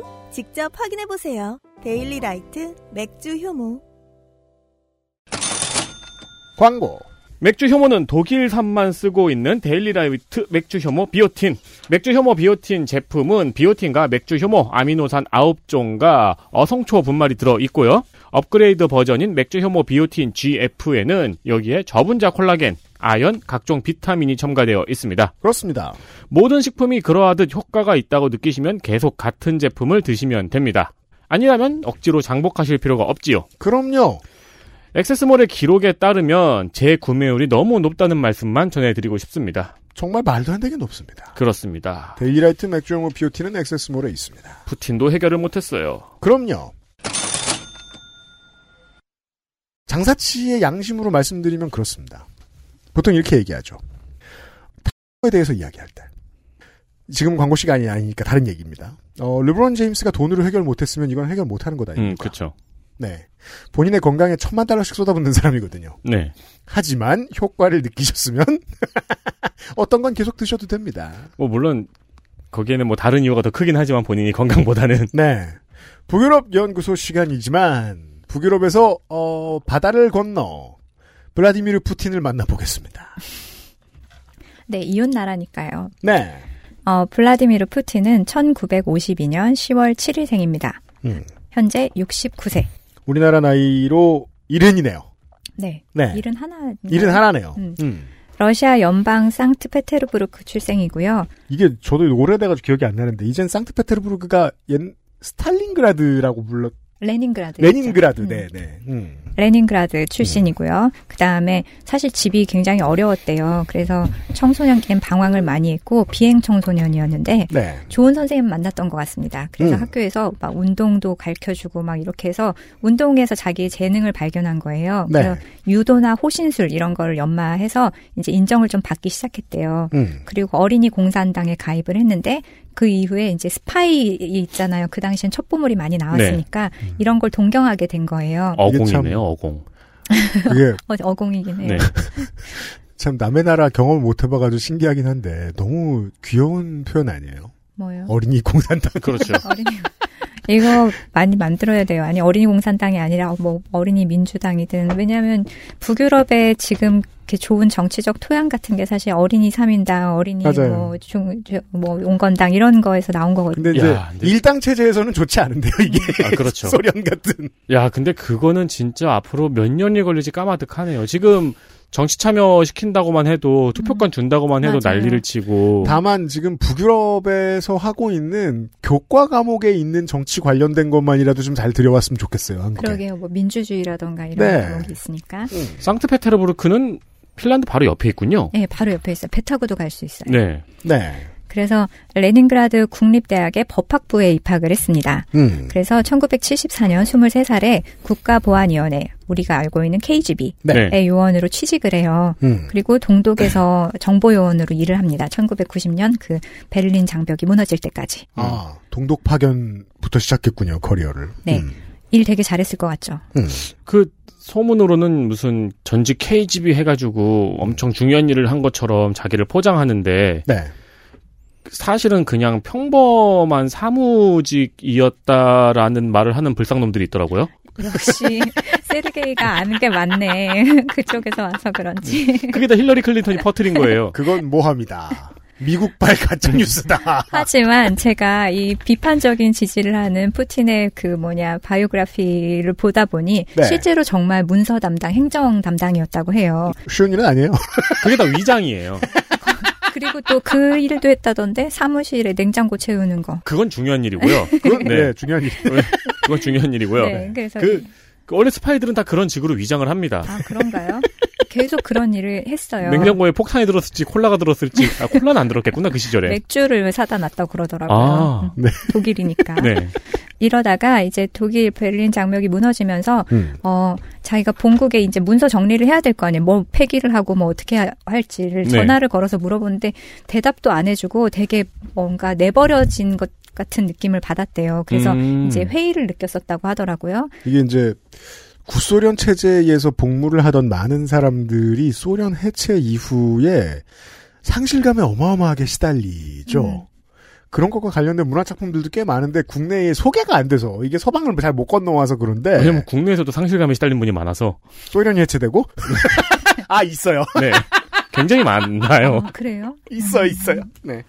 그래서 어, 그 이후에 다시 이제 이 상트페테르부르크로 돌아와서 굉장히 방황을 했대요. 네. 그리고 생계를 꾸리기도 좀 어려웠기도 했고 그래서 택시 운전도 하고 힘든 시절을 보내다가 그래도 인맥이 있었어요. 학교에서 쌓아놓은 뭐 선생님이라던가 음. 이래서 레닌그라드 시청에서 어, 아까 어공으로 네. 일을 시작합니다. 시장, 어린이 공산당에서 어린이 공산당에서 진짜로 어쩌다 어쩌다 공무원으로. 네. 네, 시장의 보좌로 정치 인생을 시작을 하게 됩니다. 음. 그리고 일을 잘했어요. 실제로도 아까 그게 정말로 위장이었을지도 몰라요. 열심히 일을 잘하고 윗사람의 마음에 들어서 음. 부시장이 돼요. 네. 그러다가 이제 이 사람이 자기가 모시던 시장이 선거에서 지면서 음. 어디를 갈 데가 없잖아요. 네. 그래서 눈을 돌려서 옐친 의 선거 캠프에 들어가게 됩니다. 그렇죠. 사실상의 소련 러시아 역사의 짧은 어, 두 번의 민주 정권 음. 보리스 옐친. 예, 보리스 네. 웰치. 그래서 그 밑에 들어가서 일을 하다가 음. 이제 연방 정보국에 그러니까 그 아까 KCB가 이게 해체가 되면서 네. 다른 걸로 바뀌거든요. FSB라고 네. 거기에 장관이 돼요. 그리고 음. 대통령의 행정실에서 총무실장. 총무실장을 한 거 보면 아까 그 독일에서 했던 일이 사실 총무실이 하는 일이잖아요. 네. 네. 그 총무실장을 하고 보좌관을 하고 그러다가 1999년에 8월에 총리가 돼요. 총리가 됩니다. 음. 근데 그 당시에는 총리를 좀 자주 바꾸는 분위기였다고 해요. 옐친 밑에서 푸틴의 승진 일로는 기이할 정도로 빠르죠. 그쵸. 굉장히 네. 빠르죠. 이상하죠. 결 국에는 옐친보다 더 센 파워를 가지고 음. 그러니까요. 그래서 사실 어떻게 보면은 이렇게 방황을 하다가 시에서 이 사람이 인생을, 정치 인생을 제대로 시작한 게 43살, 44살 이쯤이에요. 네. 음. 그리고 나서 이렇게 확 올라와서 지금 이렇게 장기 집권을 하기까지 된 거니까 대단하죠. 네. 이렇게 갑자기 자리 얻는 사람들이 있어요, 보면은. 보통 40대 이제 이쯤 나이 되면 뭐 인생에 대해서 별로 별다른 변화가 없을 거라고 생각하는 사람이 많을 텐데 이 사람은 이때부터가 시작이었던 정치 거예요. 보통 마음부터죠. 그래서 이 사람이 8월에 총리가 됐습니다. 음. 그리고 나서 어 보리스 옐친이 은퇴를 선언하면서 지명을 했어요. 다음 대통령으로 누구를 할까 네. 그랬는데 이 사람이 블라디미르 푸틴을 지명했을 때 모든 사람들이 이렇게 말했다고 해요. 음. 블라디미르 who? 누구? 누구? 푸틴을 아는 사람이 아무도 없었던 거예요. 음. 이석기. 그 정도로 존, 존재감이 없는 사람이었습니다. 아, 그러니까 뒤에서 존재감이 있는데 바깥에 하나도 안 알려진 사람들이 더러 있죠. 근데 저는 이 부분이 굉장히 무섭다는 생각이 들었어요. 이 사람이 KCB, 어, 이렇게 FSB, 우리로 치면 국정원의 수장으로 98년에서 그렇잖아요. 일을 했는데, 다 아까 블라디미르 후 그랬다 그랬잖아요. 그러면 푸틴이 어떤 사람인데, 어떤 사람이길래 이렇게 된 거야? 뭐 왜 지명을 한 거야? 이렇게 말했을 때, 이 사람에 대한 주변의 평가, 이 사람을 좀 가까이서 아는 사람들의 평가가 뭐였냐면, 개처럼 충성스럽다. 음. 특별한 색이 없다. 회색의 분자다. 그리고 별명이 나방이었어요. 나방. 방에 그러니까 벽에 붙어 있어서 존재하는지 안 하는지 알 수 없을. 아. 그래서 별명이 나방이었고 그래서 왜 그럼 이 사람을 옐친이 지명을 했을까 했을 저때 그거 되게 재밌는 얘기더라고요. 나중에 누구한테 들었더라. 나방의 존재감을 어른들은 잘 모른다고 얘기들을 해요. 음. 나방 같단 표현. 음. 젊은 사람들 모르잖아요. 근데 이것도 문화권 따라 나방이 통나무 집에 있으면 그렇게 안 보인다는 거예요. 음, 그렇죠. 이게 흰 벽지 집에 있으면 나방밖에 안 보이잖아요. 네. 그래서 옛날 사람들이 봤을 때는 가만히 있으면 나방, 안 음, 보이면 나방, 음. 투명이면 나방, 나방 라이브 나 방. 나방, 나방, 나방. 나, 나방. 그죠. 그것도 이제 저 석연치 않다고 말하는 사람들이 있죠. 왜냐하면 보리스 헬친이 물러날 때도 건강상으로 물러난 거였거든요. 맞아요. 술 많이 먹어가지고. 그죠. 알코올 중독도 있었고. 건강 악화로 사임하고 저런 알려지지 않은 야심가를 지목하는 게 자연스러운 수순인가? 음. 건강 악화는 사실인가?에 대한 얘기들도 많이 하고 그랬어요. 건강 악화는 사실이었던 것 같고 그 음. 대신에 사람들이 말할 때 옐친하고 분명히 뒷거래가 있었을 거다. 네. 얘는 굉장히 충성스럽고 뭐 배신하지 않을 인물이기 때문에 면책 뒷거래. 그러니까 그죠. 옐친도 분명히 뭔가 축적하고 이랬을 거 아니에요. 음. 거기에 대해서 건드리지 않는 이런 뒷거래가 있었을 것이다. 안정된 노후를 약속받았다는 음모론이 많았죠. 그렇죠. 옐친에 대한 적폐 수사는 없을 것이다라는 딜을 했을 것이다. 그렇죠. 그리고 사실 러시아에서는 옐친보다 힘이 더 센 그룹이 있죠. 올리가키. 네. 올리가르히. 야, 네. 어, 역시 세르게이는 발음도 좋네. 거기 재벌. 그렇죠. 네, 재벌이죠. 신흥 재벌. 그렇죠. 그래서 이제 소비에트가 해체되면서 러시아에 굉장히 많은 지하 자원 같은 게 있으니까 이거를 뭐 민영화는 아니지만 누군가가 운영을 하게 하면서 이권을 정치권에 갖다 바치고 결탁한 이런 사람들인데 그 떡고물만으로도 엄청난 기업을 만들 수 있을 만큼의 돈이 나오기 때문에 러시아의 천연자원이라는 것은. 그쵸. 네. 그래서 결국 이 총리든 대통령이든 이걸 쥐고 흔들 수 있는 건 올리가키였어요. 그래서 우리는 그 사람들이 어떤 사람들인지 모르다가 축구를 많이 보면 축구단 구단주로, 그쵸 구단주 농구를 많이 보면 농구단 구단주로 보죠. 그렇죠. 맞습니다. 저 사람들 뭐야 하면 그 사람들이 다 올리가르히. 네. 그 관계가 되게 모호하더라고요. 그러니까 음. 누가 갑이냐의 그쵸. 관계가 해석마다 다르더라고요. 사실 이때까지는 제가 볼 때 올리가키가 갑이었어요. 그랬는데 음. 푸틴을 지나면서 이게 바뀐 것 같아요. 바뀐, 권력이. 네. 음. 그래서 이 사람들은 푸틴이 우리한테 위협이 되지 않을 거다. 우리의 이 지위와 체제를 유지하게 해줄 거다. 이렇게 생각을 했지만 음. 결국 푸틴은 그리고 철저하게 그 사람들을 속였죠. 어떻게 보면 나방 같은 존재로 네. 우리에게 위협이 되지 않는 어 개처럼 뭐 복종적인 사람으로 음. 했는데 이 사람은 일단 그리고 또 주변에서는 얘가 지금 총리고 대통령 선거 나간다고 해도 당선될 거냐? 당선 못 될 거다 이렇게 말을 했대요. 매력이 너무 없었기 때문에 음. 아직 알려지지 않은 사람이니까. 음, 그랬는데 이때 이제 99년에 옐친이 은퇴를 선언했는데 이때가 러시아로서는 굉장히 뭐라 그럴까 뭐라 힘든 시기였어요. 98년에 루블화가 폭락을 했고, 그러니까 경제가 폭삭했죠. 네. 그 다음에 지금 연쇄적으로 세르비아, 코소보, 체첸 뭐 이런 데서 이렇게 독립 같은 거 선언하고 그렇죠. 전쟁이 그렇죠. 있고 뭐 내전이 음. 있고 이런 상황이었기 때문에 음. 그랬는데 이때 이제 어떤 수를 썼냐면 어, 모스크바에서 아파트가 폭발하는 사건이 일어나요. 음. 왜 폭발했는지 알 수가 없어요. 어, 진짜요? 큰 폭발이어서 그 모스크바에 있는 사람들이 되게 두려워했대요. 네. 그랬는데 이 배후로 어, 푸틴이 체첸을 지목을 해요. 그리고 음. 되게 오랫동안 지지부진했던 체첸 전쟁이 있었, 내전이 있었는데 음. 이 아파트 폭발의 배후로 체첸을 지명을 하고 체첸의 탱크를 끌고 들어가 전쟁을 끝내버려요. 그게 이제 푸틴 라이징이죠. 그렇죠. 음. 그걸 보고 아 이 사람 해도 되겠다 강한 지도자 음. 이렇게 해서 선거에서 큰 지지를 얻으면서 대통령이 음. 됩니다. 그러니까 지금으로 치면 체첸에 대한 혐오와 음. 음. 그리고 비인간적인 이후의 전쟁 진행 방식이 엄청난 인기를 국민적인 인기를 끌어모았죠. 맞아요. 그렇죠. 네. 그래서 이 푸틴은 사실 그때 대통령이 되면서 나는 국가주의자로서 러시아의 영광을 재현하겠다. 그리고 나는 법치주의자다. 법에 따라서 하겠다. 그리고 고위권의 특권과 올리가르히를 타파하겠다. 이런 걸 약속을 해요. 공약으로. 네. 그래, 그러니까 사람들은 막 아, 좋아 좋아하죠. 그래서 어, 그 말만 들으면 루이 16세 같네요. 사실상 Make Russia Great Again이었어요. 아 그리고 짐이 곧 국가다. 어, 그렇죠. 했고요. 거의 루이 16세 같네요. 네. 귀족들 타파하고. 음. 음, 그래서 이 사람이 이제 그렇게 해서 대통령이 됐는데, 그랬는데, 이 전기 작가가 쓴 걸 보니까 처음에 인터뷰를 하면서 어떤 지도자를 그럼 좋아하냐, 이렇게 물었대요. 그랬는데 음. 푸틴이 나폴레옹을 처음에는 들었대요. 그 네. 나폴레옹은 사실 러시아를 침략했던 사람이잖아요. 음. 침략해서 지고 아, 갔죠. 망했지만. 네. 그, 왜 나폴레옹을 좋아하냐? 그때 영토 확장.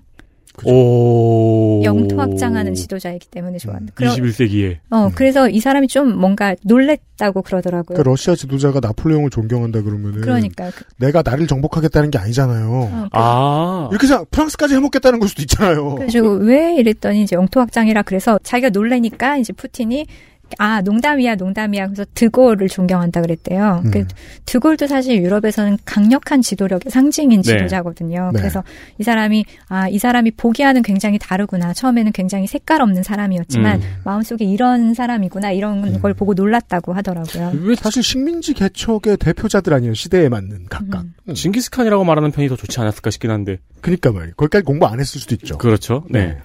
그러면서 이제 아까 고위층의 특권과 올리가키를 타파한다고 했잖아요. 음. 그러면서 어, 국유 재산을 민영화하고 천연 자원 같은 것도 제대로 관리를 하고 뭐, 뭐 그리고선 자기가 이제 힘을 얻어야 되니까 이 올리가키 중에 가장 다루기 힘든 올리가키가 사실은 미디어를 장악하고 있는 올리가키예요. 음. 텔레비전 채널을 소유하고 있는 사람. 음. 네. 그래서 이 사람을 쳐내죠. 자기 밑으로 딱 이제 굴복을 시키고 자기한테 유리한 방송을 하게끔 네. 하는 거죠. 네. 이래가지고 대통령이 되고 음. 2대 대통령이 되고 그 다음에 또 이제 연임을 하고 4대 대통령이 또 됩니다. 그래서 2000년 5월 7일 당선이 돼서 2008년까지 4년씩 두 텀을 하고 그 다음에 이제 그 사이에 이제 법상 계속 할 수 없으니까 맞습니다. 총리 대통령, 총리 대통령 퐁당퐁당 왔다 갔다. 그렇죠. 맞아요. 발음하기 힘든 대통령 한 명 세워놓고. 네, 네. 마드베데프. 네. 어, 세르게이 실망이에요. 네. 디미트리 메드베데프. 네. 그 얼마나 발음하기 힘들면 형돈이와 대준이 노래 가사에도 들어가 있잖아요. 아, 그래요? 네.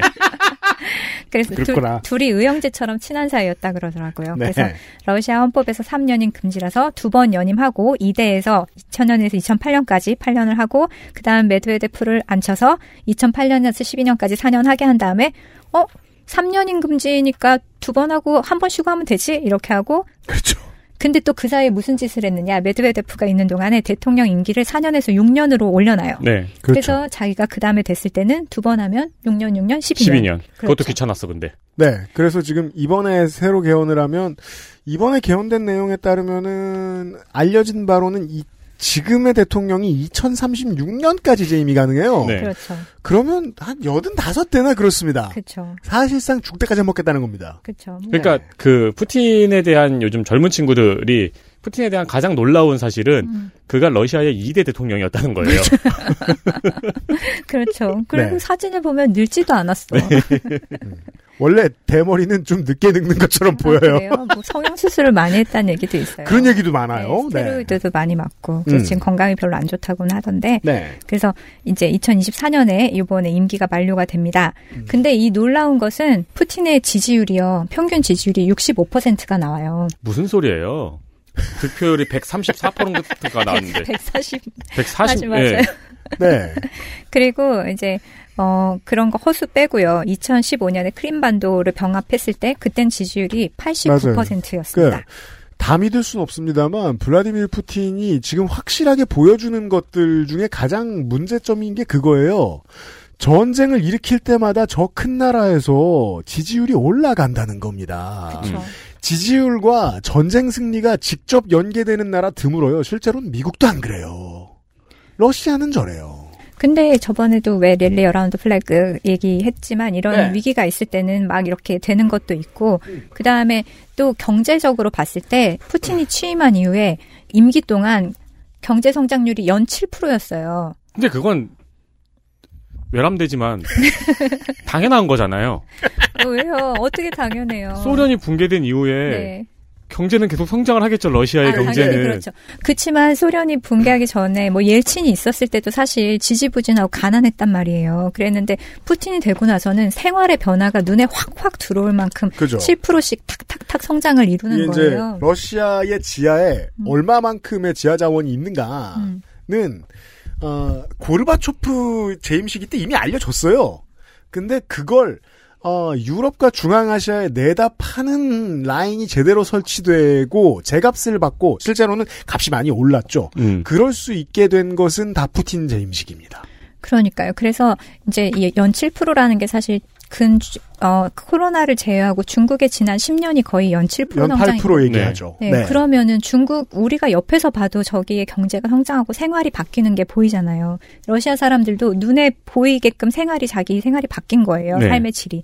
경제적인 것뿐만이 아니라 일단 이 사람의 공약을 보면은 이제 2020년에 연임 제한 철폐를 하면서 종신이 가능해졌잖아요. 처음에 말씀드린 대로입니다. 근데 이게 사실은 의회의 비준을 받았어요, 이미. 그러니까 이미 그냥 결정이 난 상황 인데도 난 그래도 국민에게 무- 물어보고 싶다. 그러면서 국민 투표를 실시를 해요.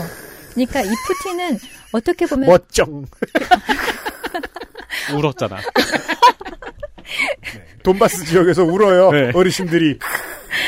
그래서 이 푸틴은 되게 영리한 사람인 게 이제 그냥 독재를 해도 돼요. 할 수도 있어요. 그렇지만 이게 외형상으로 보일 때 모든 정당성을 획득하면서 정치를 하거든요. 네. 네. 그렇지만 머리가 엄청 좋잖아요. 그래서 이 사람이 거의 종신이 가능하도록 연임을 그 가능하게 하는 다시 한번 가능하게 하는 이거를 할 때 이거를 이것에만 찬반을 물은 게 아니었어요. 음. 패키지로 물었죠. 개헌 패키지라고 음. 해서 네. 이, 이제 이 2020년에 했을 때 이 패키지 안에 뭐가 들어있냐면 연금 개혁, 음. 그 다음에 최저임금 보장, 음.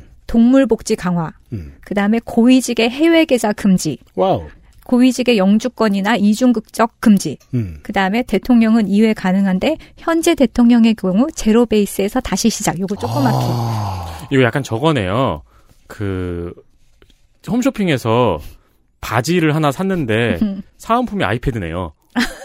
약간 그런. 아이패드 막 아우디 막 그, 역시 푸틴한테 그- 감정이입을 해서 말씀하시는군요. 그러니까 바지 광고를 30분 동안 하고 자 여러분 바지를 사십시오 해가지고 주문을 해보니 주문을 하려고 보니까 사은품이 막 아이패드 막 푸틴 입장에선 그런 거예요. 얼마나 멋져요. 아, 그렇지만. 그래서 이 패키지를 다 들여다봤더니 결국 맨 끝에 조그맣게 써 있는 건 그거잖아요. 네. 23년 해먹었는데 초선도 아니게 된 거예요, 지가. 네. 그래서 유럽에서도 되게 제로 베이스라는 거가 되게 화제 화제가 됐었죠. 음. 공- 거기에서. 어떻든 근데 앞에 있는 것만 해도 최저임금의 연금 개혁의 동물복지의 고위층의 이중국적 금지 이런 거는 다들 원하는 정말 인기를 얻을 수밖에 없는 그렇죠. 네, 거기에다가 요걸 껴서 그래가지고 이제 국민의 지지로 내가 됐다. 다시 한번 이, 이 정당성을 획득을 하는 거죠. 절, 저건 나중에 절차적인. 한번 또 시간 내서 길게 좀 알아봐야 되는 게 이 나라 민주주의는 왜 이렇게 후졌나에 대해서는 좀 생각해 볼 법.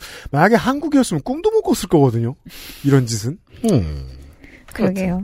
그리고 이제 그 이후에 크림반도 병합에 대해서 한번 말씀을 드릴게요. 아, 네. 요 타임라인은 참고 삼아 보세요. 혹시 아, 네. 뭐 1945년부터 91년까지의 타임라인을 제가 대충 훑고 있는데 저희가 어, 소련의 이야기죠. 얄타 회담부터 네, 그 한번 해- 읽어볼까요? 어, 리투아니아 그 저 소련 해체까지요. 와 여기 재밌는 포인트가 되게 많네요. 그쵸. 네, 청- 체르노빌도 있고 음. 맥도날드도 있고. 그러네요.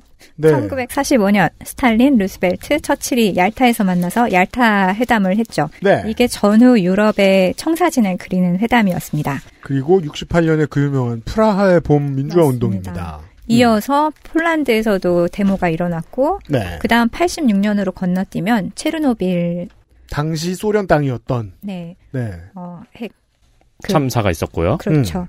그다음 87년에는 그 유명한 개혁 개방 페레스트로이카의 물결 뭐 이렇게 말했었죠. 미하일 글라스노스트 페레스트로이카. 그렇죠. 네. 미하일 고르바초프의 업적이죠. 음. 그다음 89년에는 처음으로 이제 민주적인 선거가 치러졌습니다. 음. 그리고 어, 보리스 옐친이 이겼어요. 네. 이게 사실 민주였거든요. 음. 민주당이었거든요. 그래서 이제 전국적으로 지지를 얻어서 보리스 옐친이 당선이 되고요. 89년의 일이죠. 예, 그리고 그때 89년에는 사실 어, 조지아에서 독립을 요구하는 운동이 있었고 음. 그다음에 소비에트 연방이 탱크를 몰고 들어가서 조지아에서 전쟁이 일어났었죠. 네. 그리고 헝가리, 베를린, 라이프지히에서도 이 데모가 일어났고요. 음. 그러다가 1989년 11월 9일에는 베를린 장벽이 무너집니다. 네. 89년에는 차우세스크의 처단 루마니아의 독재자. 그렇습니다. 이게 참 옛날이 얼마나 옛날이냐면 89년이면 지금부터 이제 얼마나 지났죠? 30년 좀 넘게 지났죠? 네. 그때 TV에서 총살 당한 차우셰스쿠의 시신을 그냥 보여줬어요, 뉴스에서. 9시 뉴스인데 총 맞은 얼굴이 그냥 있는 거예요. 음, 영화인 줄 알았어요. 되게 야만의 시대인데 바로 그 다음인 1990년도에는 모스크바에 맥도날드가 들어갑니다. 대한민국에 맥도날드가 들어온 지 5년 뒤의 일이에요. 줄이 줄이 그냥 얼마나 길게 섰는지 음. 이번에도 전쟁 났을 때 맥도날드에서 마지막으로 먹겠다고 품저, 품귀 현상 일어나고 그러니까. 막. 그래서 예. 철수했으니까요. 음. 그리고 참 이게 인생 알 수 없는 게 전쟁이 일어났는데 영향받는 게 얼마나 많은가 생각하면 맥도날드 점주는 어쩔 것이며 음. 맥도날드 직원들은 어쩔 것이며 음. 예. 그 모더는 해피밀 장난감 어떻게 해요? 그러게요. 값이 꽤 올라갔겠네. 음. 91년에는 고르바초프에 대항한 쿠데타가 일어나요. 그리고 네. 그래서 결국 91년에 소비에트 연방이 해체가 됩니다. 음. 이때 러시아 대통령, 우크라이나 대통령, 벨라루시아 대통령이 모여서 같이 이거를 해체하겠다 이런 사인을 해요. 네. 그다음에 리투아니아 1991년에 리투아니아도 독립을 선언하고 이어서 알바니아, 조지아, 아제르바이잔, 슬로베니아 등이 이제 소련 연방에서 독립해서 독립국가가 됩니다. 네. 그리하여 현재 개국 31년을 맞은 나라 들이 쭉 풀립니다. 근데 이런 이렇게 막 독립을 해나가는 나라 중에서 러시아한테는 특별히 벨로루스하고 그다음에 우크라이나는 특별하죠. 왜냐하면 민족이 같다고 생각하고 있고 우리는 원래 한 나라였어 이런 생각이 있으니까 다른 네. 나라는 사실 민족도 좀 다르고 문화도 좀 다르지만 여기가 코어인 거예요. 러시아의 심장 같은 거죠. 중앙아시아 국가들은 어 소련의 뭐랄까요 그 곡창 가장 중요한 곳이었음에도 불구하고 그러니까 러시아 사람들로부터 심리적 거리가 있죠. 민족이 워낙 다르니까. 근데 벨라루스는 지금 대통령도 원래 자기가 지금 러시아 대통령 하고 있어야 되는데라고 땅을 치고 아쉬워하는 사람이죠. 아니, 그리고 돈바스는 떼준 거잖아요. 연방 때. 어, 실제로도 그렇게 말을 네, 해요. 선물로 줬다고 연방 이렇게 때 줬던 하죠. 거잖아. 독립할 땐 주고 가야지. 돈바스 어르신의 말씀이었고요. 네. 2014년에 러시아가 무력으로 크림반도를 병합하는 일이 있었죠. 이게- 우크라이나에서 빼앗았죠. 이게 왜 무력이에요? 그 우리 시장 집어넣고 나름 의회 다 하고 다 했죠. 그러니까 이게 형식적으로는 다 갖추려고 한다니까요. 시장. 가고 다 깃발 세우고 어. 의회 하고 다 이렇게 다 절차대로 다 한 겁니다. 그러니까 그게. 그게 되게 신기해요. 완전 독재라고 보기도 애매한 것이 이런 절차적인 건 다 거치더라고요. 그게 무섭죠. 네. 아, 사실 크림반도는 1954년에 후르쇼프가 어, 소비에트 유니온의 공산당 서기장이었는데 음. 이 사람이 사실 우크라이나 출신이었어요. 그렇습니다. 그래서 러시아와 우크라이나의 우호를 위해서 선물로 정말 선물로 줬다 이렇게 표현이 돼 있고요. 음. 그리고 1992년에 소련으로부터 독립한 우크라이나의 자치공화국인 크림 자치공화국이 수립이 되었습니다. 네. 크림반도 지역의 사람들을 다스리는 게 우크라이나 입장에서도 쉽지 않았던 겁니다. 그렇죠. 왜냐하면 인구 구성이 60%가 러시아계, 20%만 우크라이나계, 그리고 15%는 타타르계. 네. 그래서 이제 이 보면 대다수가 러시아계이다 보니까 거기서는 언어도 러시아어랑 우크라이나어가 약간 비슷하긴 하지만 다른 언어인데 러시아어를 쓴다고 하더라고요. 음. 그래서 친유럽 정책을 펴던 우크라이나에 반대해서 친러시아 성향이 강한 크림자치공화국은 14년에 3월에 크림 공화국으로 자기들이 독립을 우리 독립할 거야 우크라이나에서 나갈 거야 이렇게 독립을 결의를 하고 근데 그건 표면 메시지죠. 실제로는 독립이 아니에요. 그렇죠. 그리고 투표를 해서 97%의 찬성으로 이제 독립을 하게 됩니다. 음. 네. 네, 실제로 뭐 이렇게 투표를 거쳤다고 해도 당시에 인터뷰나 이런 걸 보면 러시아 군대가 그 안에 들어와 있었고 굉장히 무서운 상황이었다고 하죠. 러시아 군대 아니에요. 투표하러 간 군인이다. 군복을 자세히 보시면 아무것도 안 붙어 있습니다. 그래 아무것도 안 붙어 있었다면서요. 네. 초록색 옷- 그 초록색 옷을 입은 사람들 자세히 보면 선관이 이렇게 써 있다. 러시아 선관이. 근데 이 푸틴이 얼마나 집요한 사람인가 싶은 걸 보면 작년 7월에 이 코로나 와중에 우리로 치면 청와대죠. 거기로 치면 크렘린. 네. 크렘린궁 청와대 홈페이지 같은 거요. 음. 크렘린궁 홈페이지에 푸틴이 직접 5천 단어의 논문을 발표를 해요. 그 논문에 뭐 뭘까요? 저 자계가 따로 있나요? 그 크렘린궁 자, 자유 게시판. 이제 이렇게 이렇게 뭐 올라오는 게 있는데 거기에 네. 제목이 러시아와 우크라이나의 역사적 동질성이라는 에이, 진짜. 5천 단어짜리 논문을 발표합니다. 맨날 어딜 가나 다 이런 식입니까? 어, 천년을 거슬러서 역사로 올라가 보면 우리 두 나라는 하나였다. 그러면서 중세 국가인 키예프 루스에서 시작한 우리는 한민족, 역사와 언어, 종교로 연결된 공동체, 현재의 분열은 재앙이다. 그리고 서구가 우크라이나를 러시아의 공격력 발판으로 노리고 위험한 지정학적 게임을 하고 있다. 우리는 러시아를 위해서 하나된 러시아를 위해서 해방시켜줘야 된다. 이런 메시지를 담고 있는 글을 발표를 합니다. 그 논문 올린 다음에 에피캠퍼스에 올렸으면 되게 웃기겠다. 3천 원에 살 수 있고. 그걸 러시아어인데 어느 과목 숙제로 써요? 장문. 러시아어 장문. 네, 노어 논문 아까.